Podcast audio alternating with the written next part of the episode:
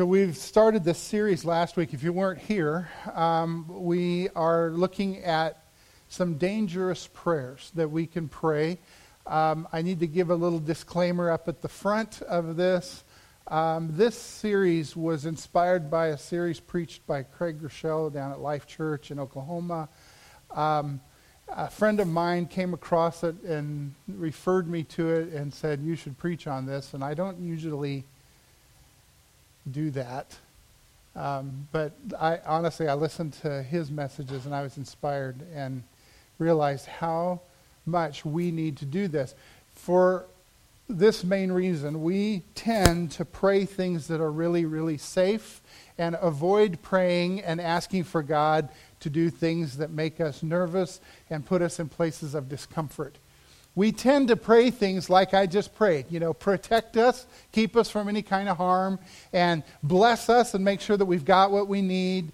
And then comfort us, you know, make us well and not sick, and make us happy and not sad. And we could go on and on with what comfort might look like for us in the moment. But we tend to pray those safe prayers asking God to take care of us. It's a, it's a request, it's a personal request asking God for the good things for me. Make my life a little bit easier, more comfortable, more um, enjoyable, maybe. But dangerous prayers look different. Dangerous prayers are when we go to the Lord and instead of requesting from Him, we offer to Him. And so last week we started by saying, Lord, search me. And the offer was, Lord, you can examine my heart. You can examine my inner life. And as you search me, help me to see what you see. Help me to see it the way you see it. Uncover my sin. Reveal my fears. And help me to process through those things. So that's what we talked about last week. And we're going to move on. And this message today is kind of the anchor of the three. Today we're going to talk about the prayer that says, Lord, break me. And so we heard the prayer that the woman prayed. And I have to say that this might be the most difficult message to hear in this whole series.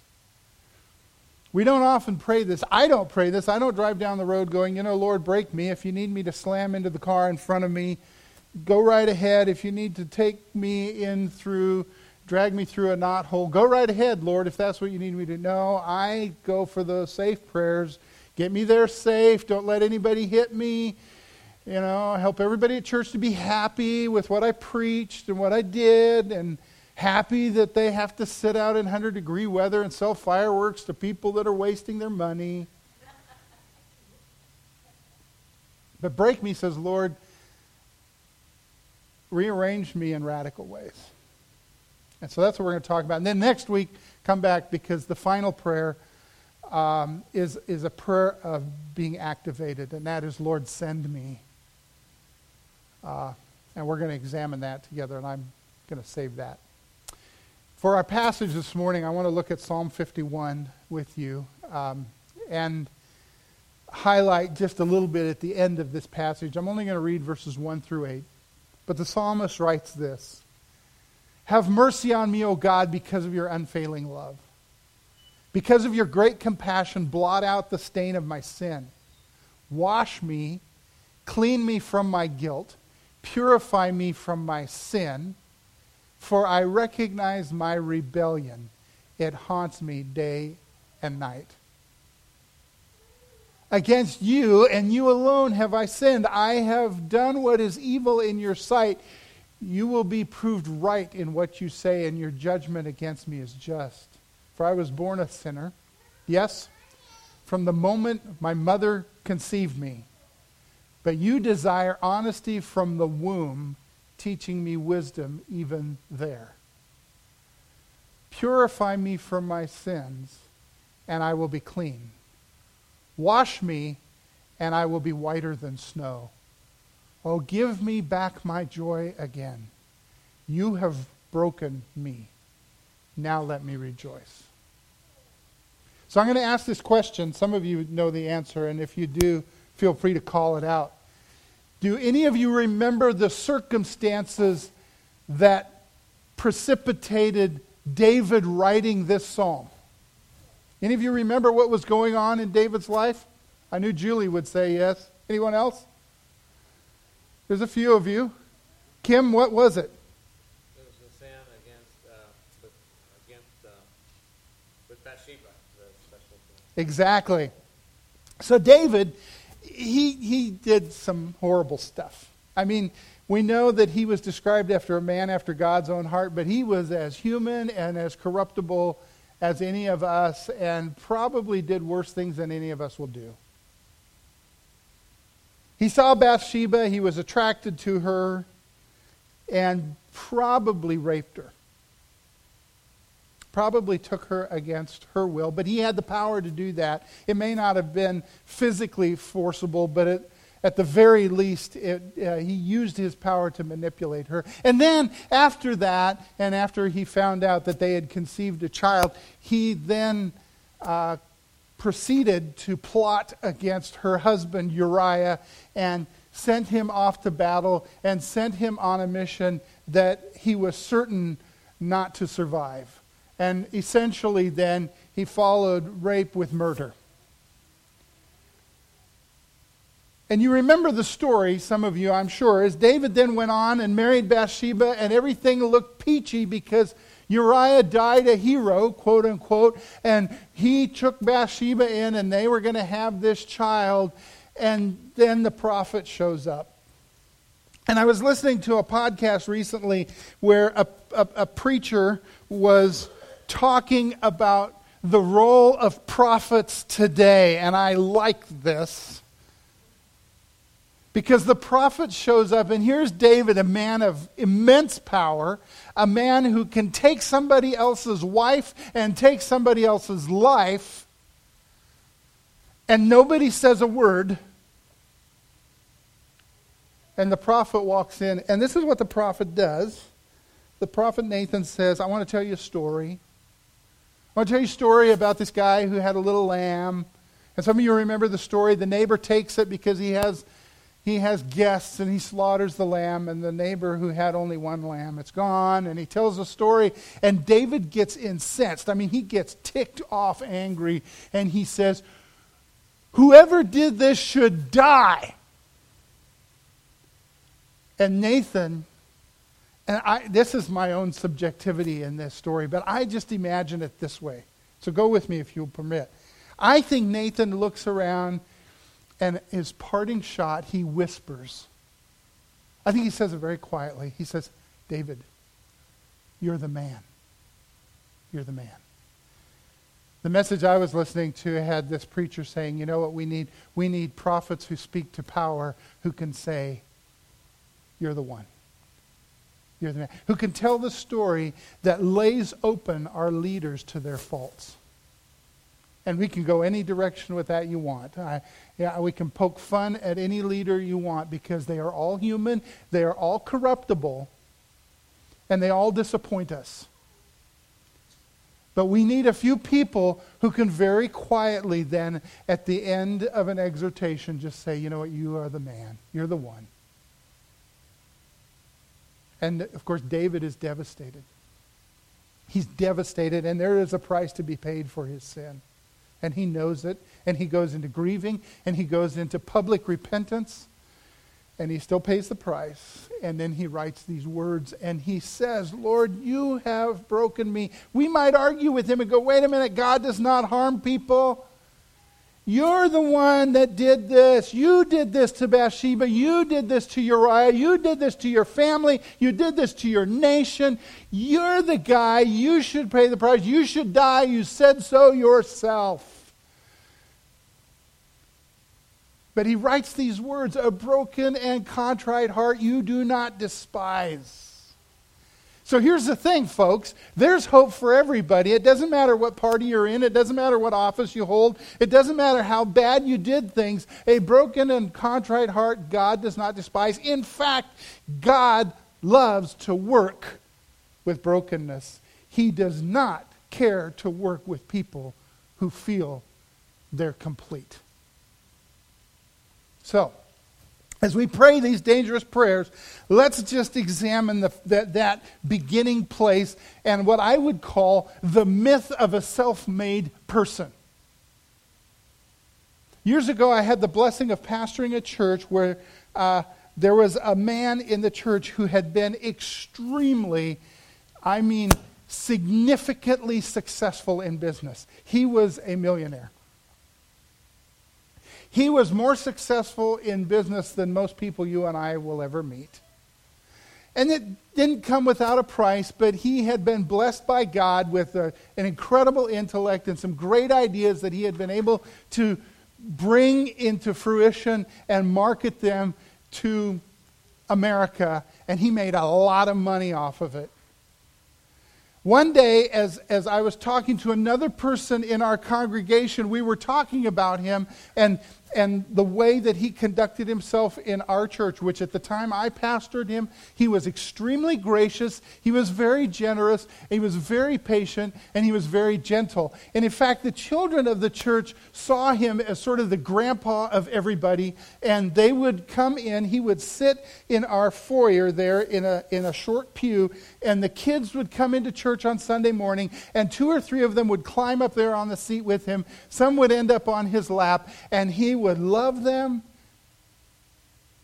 His son is a good friend of mine. And his son said, You know, I'm glad they don't know my dad the way he was as a younger man. He, and this is, these were his words, he was a bear. He was a bear.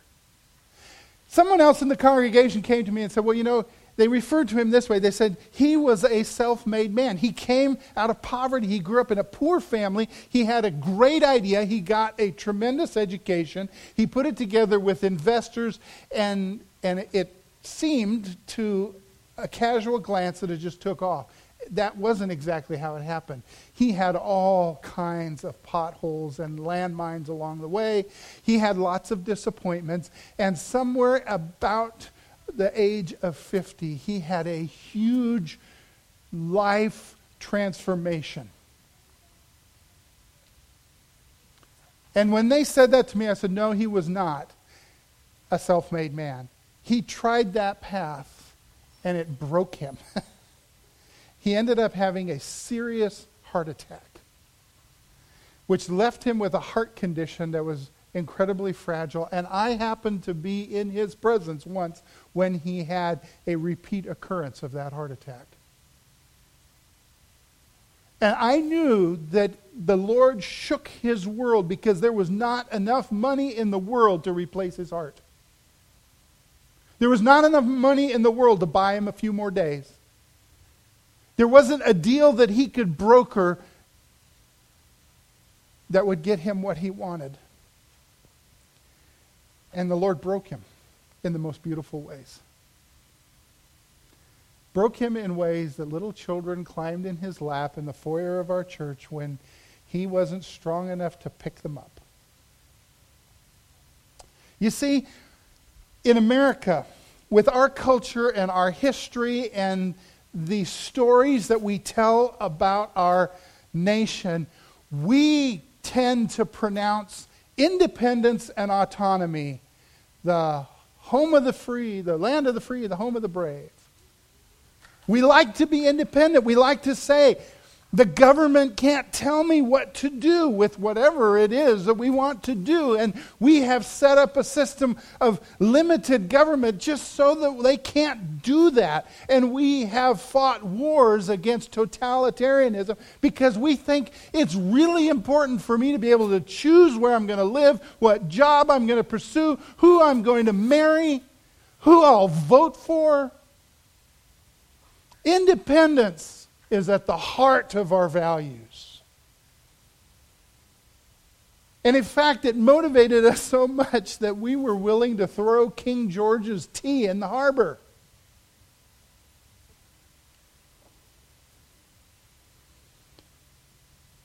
Some of you probably saw memes going around the internet in the last week having to do with the Revolutionary War. One of my favorite was this one. Probably my favorite. British flag, Union Jack, that said, Happy Rebellion Day, you ungrateful colonists. And there's something in my heart and probably in your heart that is distinctly American and, and sort of the frontier pioneer spirit that we have here in Kansas that goes, yeah, take that, England.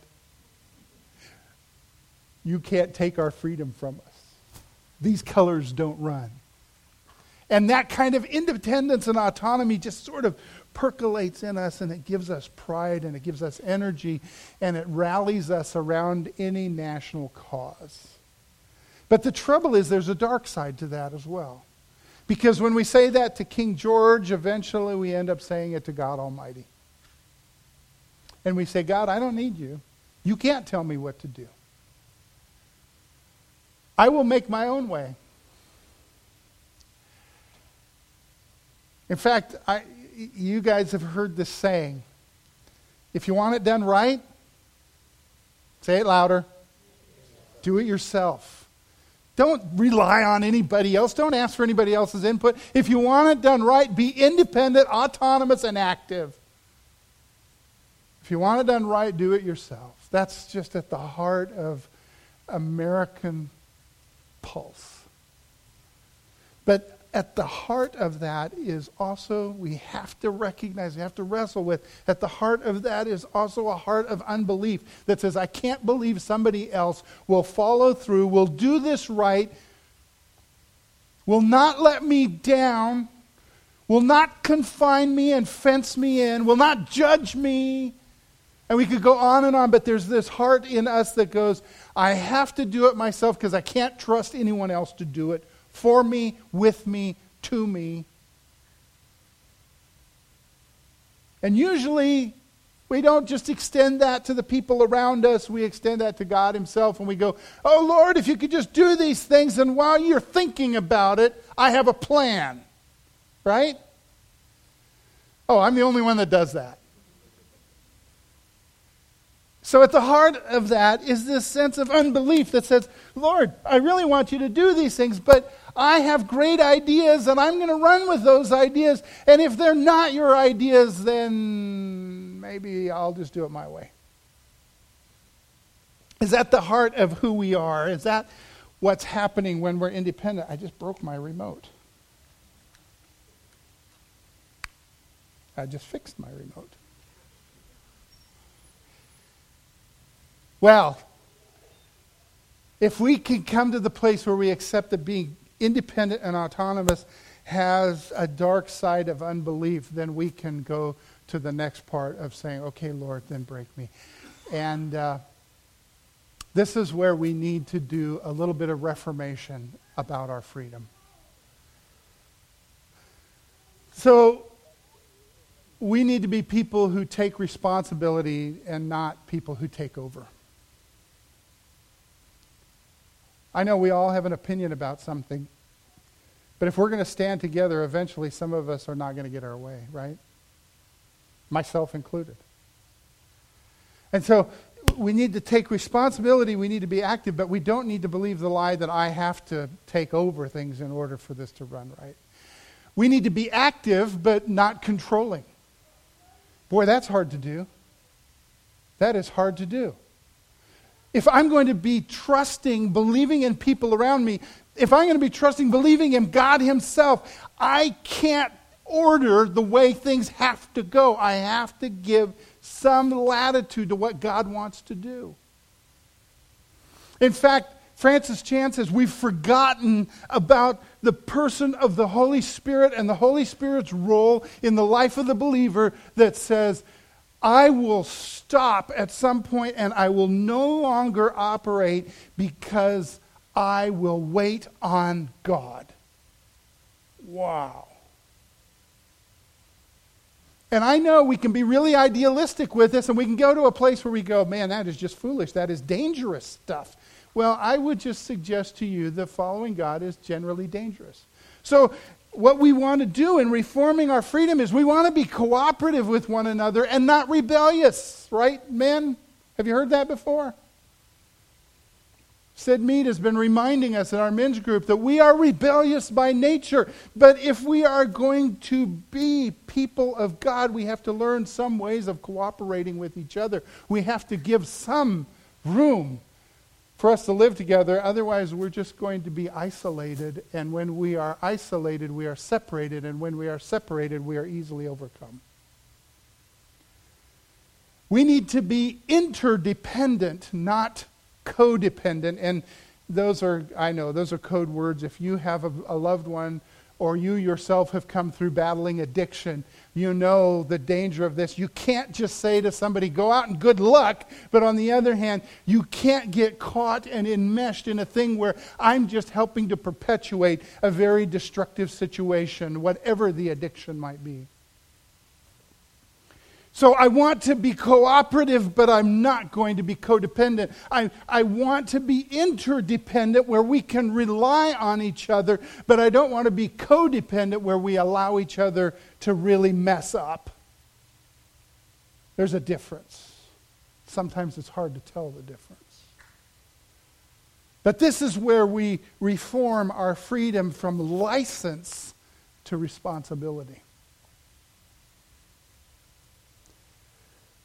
So here's the thing the act of being broken, or the process of being broken, is a process of undoing ourselves or being undone in order to allow God to redo. It's about undoing things so that God can put them back together. Another big word for this is deconstruction where we have put stuff together we then it need, we then go through this realization where things need to be taken apart. Sometimes we don't even realize it but life just starts coming apart because we've constructed something that isn't going to survive. And so deconstruction often looks like and feels like demolition destruction to us when things just are coming undone and we just feel like i am ruined and my life is a mess we tend to think that it is that way. I think often when God is saying, I'm undoing the things you're trying. God loves us so much, he will actively try to undo our waywardness. Isn't that great? Until he starts doing it. And then we go, what is going on? Why, why can't things work the way I think they should work? Why can't I do what I want to do? Why is it that I'm just paying a price for everything? If you're asking yourself those kinds of questions, you need to be asking yourself, is God deconstructing my life in order to restructure my life? You see, being broken feels an awful lot like being destroyed. It feels an awful lot like being destroyed. And in fact, Craig Groeschel says this. He says that broken people rarely ask why. They don't care. We sit here and we go, well, why, why is this happening? Why can't it go this way? Really broken people just say, say, help. Just help. And I have to tell you, there is something painfully wonderful about arriving at that place where you just go, I've got nothing. I've got nothing.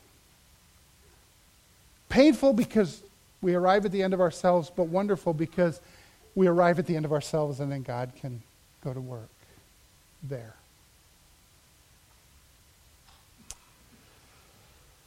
You see, without reconstruction,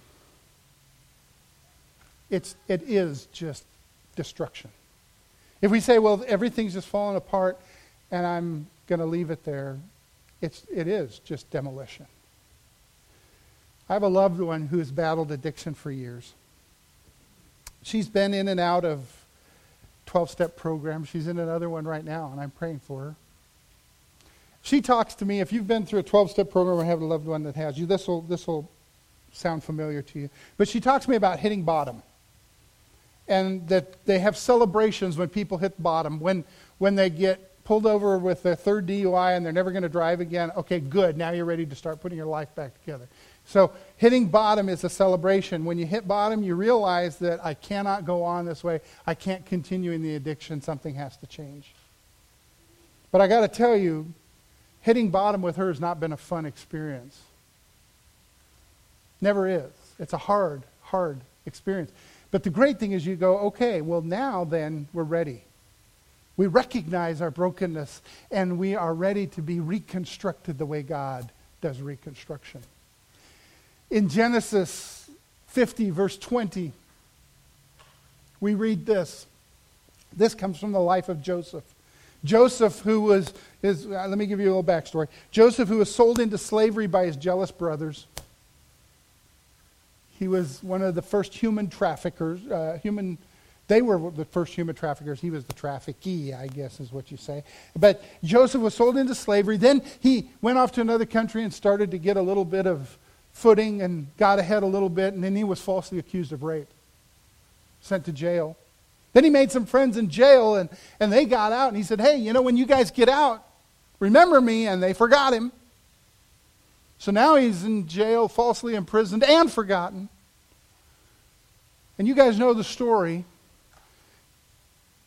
He gets out, he comes back, he rises to the highest office in the land, and his brothers show up. Those guys that hurt him, that changed his life, rearranged everything. And he went from being the favorite son to a sex offender. And when he encounters his brothers, he says this You intended to harm me, but God intended it all for good. You brought me to this position so I could save the lives of many people.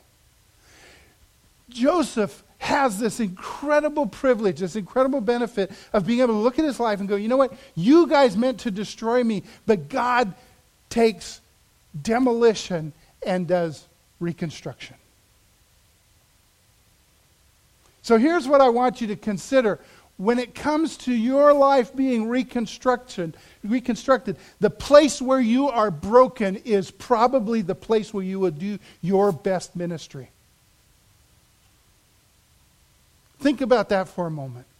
The place where you are broken is probably where you will do your best ministry. You will be the most sensitive to people going through those same things. You will have better advice because you've had the benefit of experience.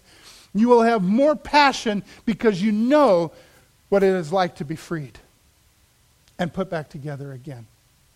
You wonder, where can God use me? Look at where you were broken. It's uncomfortable. We don't like to go back there. It seems like it's scary if I have to go back and relive that stuff. But I guarantee you there's other people that are not reliving, they're living it for the first time, and they're all around you. That means we go to the hard places. That means we go to the hard places where God wants to break us, not just because we're super Christians. This is not about advanced Christianity. Oh my goodness, Pastor Hink, you know, his life, he was, he's been broken and God has remade him into a great guy. I'll never get to that standing. Well, let me tell you, this is not about being super Christian. This is about the beginning. This is about becoming a child of God. We have to be broken to enter the kingdom. We have to become, as Jesus said, we have to become like children in order to come into the kingdom of God.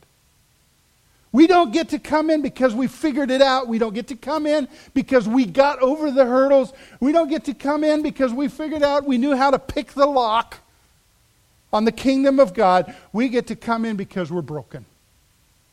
And we acknowledge that and we call out to God. That's it. That's it. That's the starting place for every believer.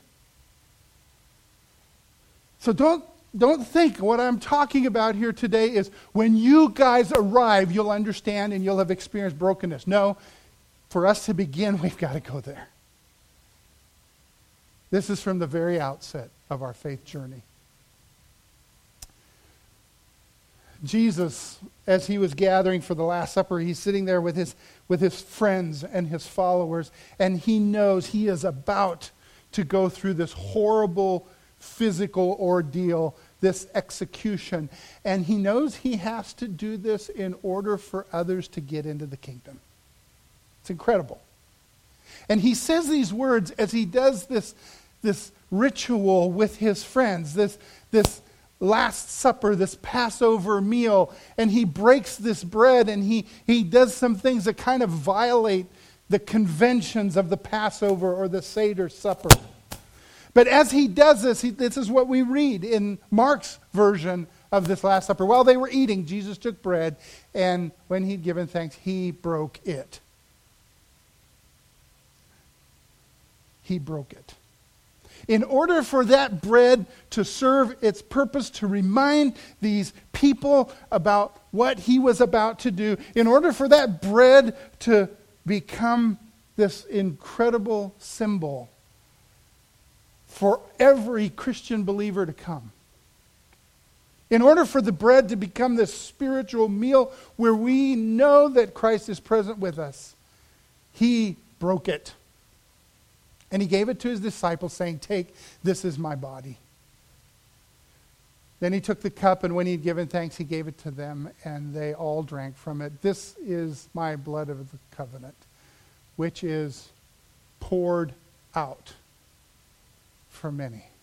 He said that. He didn't say, This is served to you. This is offered. Nope. It's poured out. It's spilled for you. There's this reckless sense that God would allow his son to be destroyed because he seems to understand that it is in brokenness there's a possibility of making whole.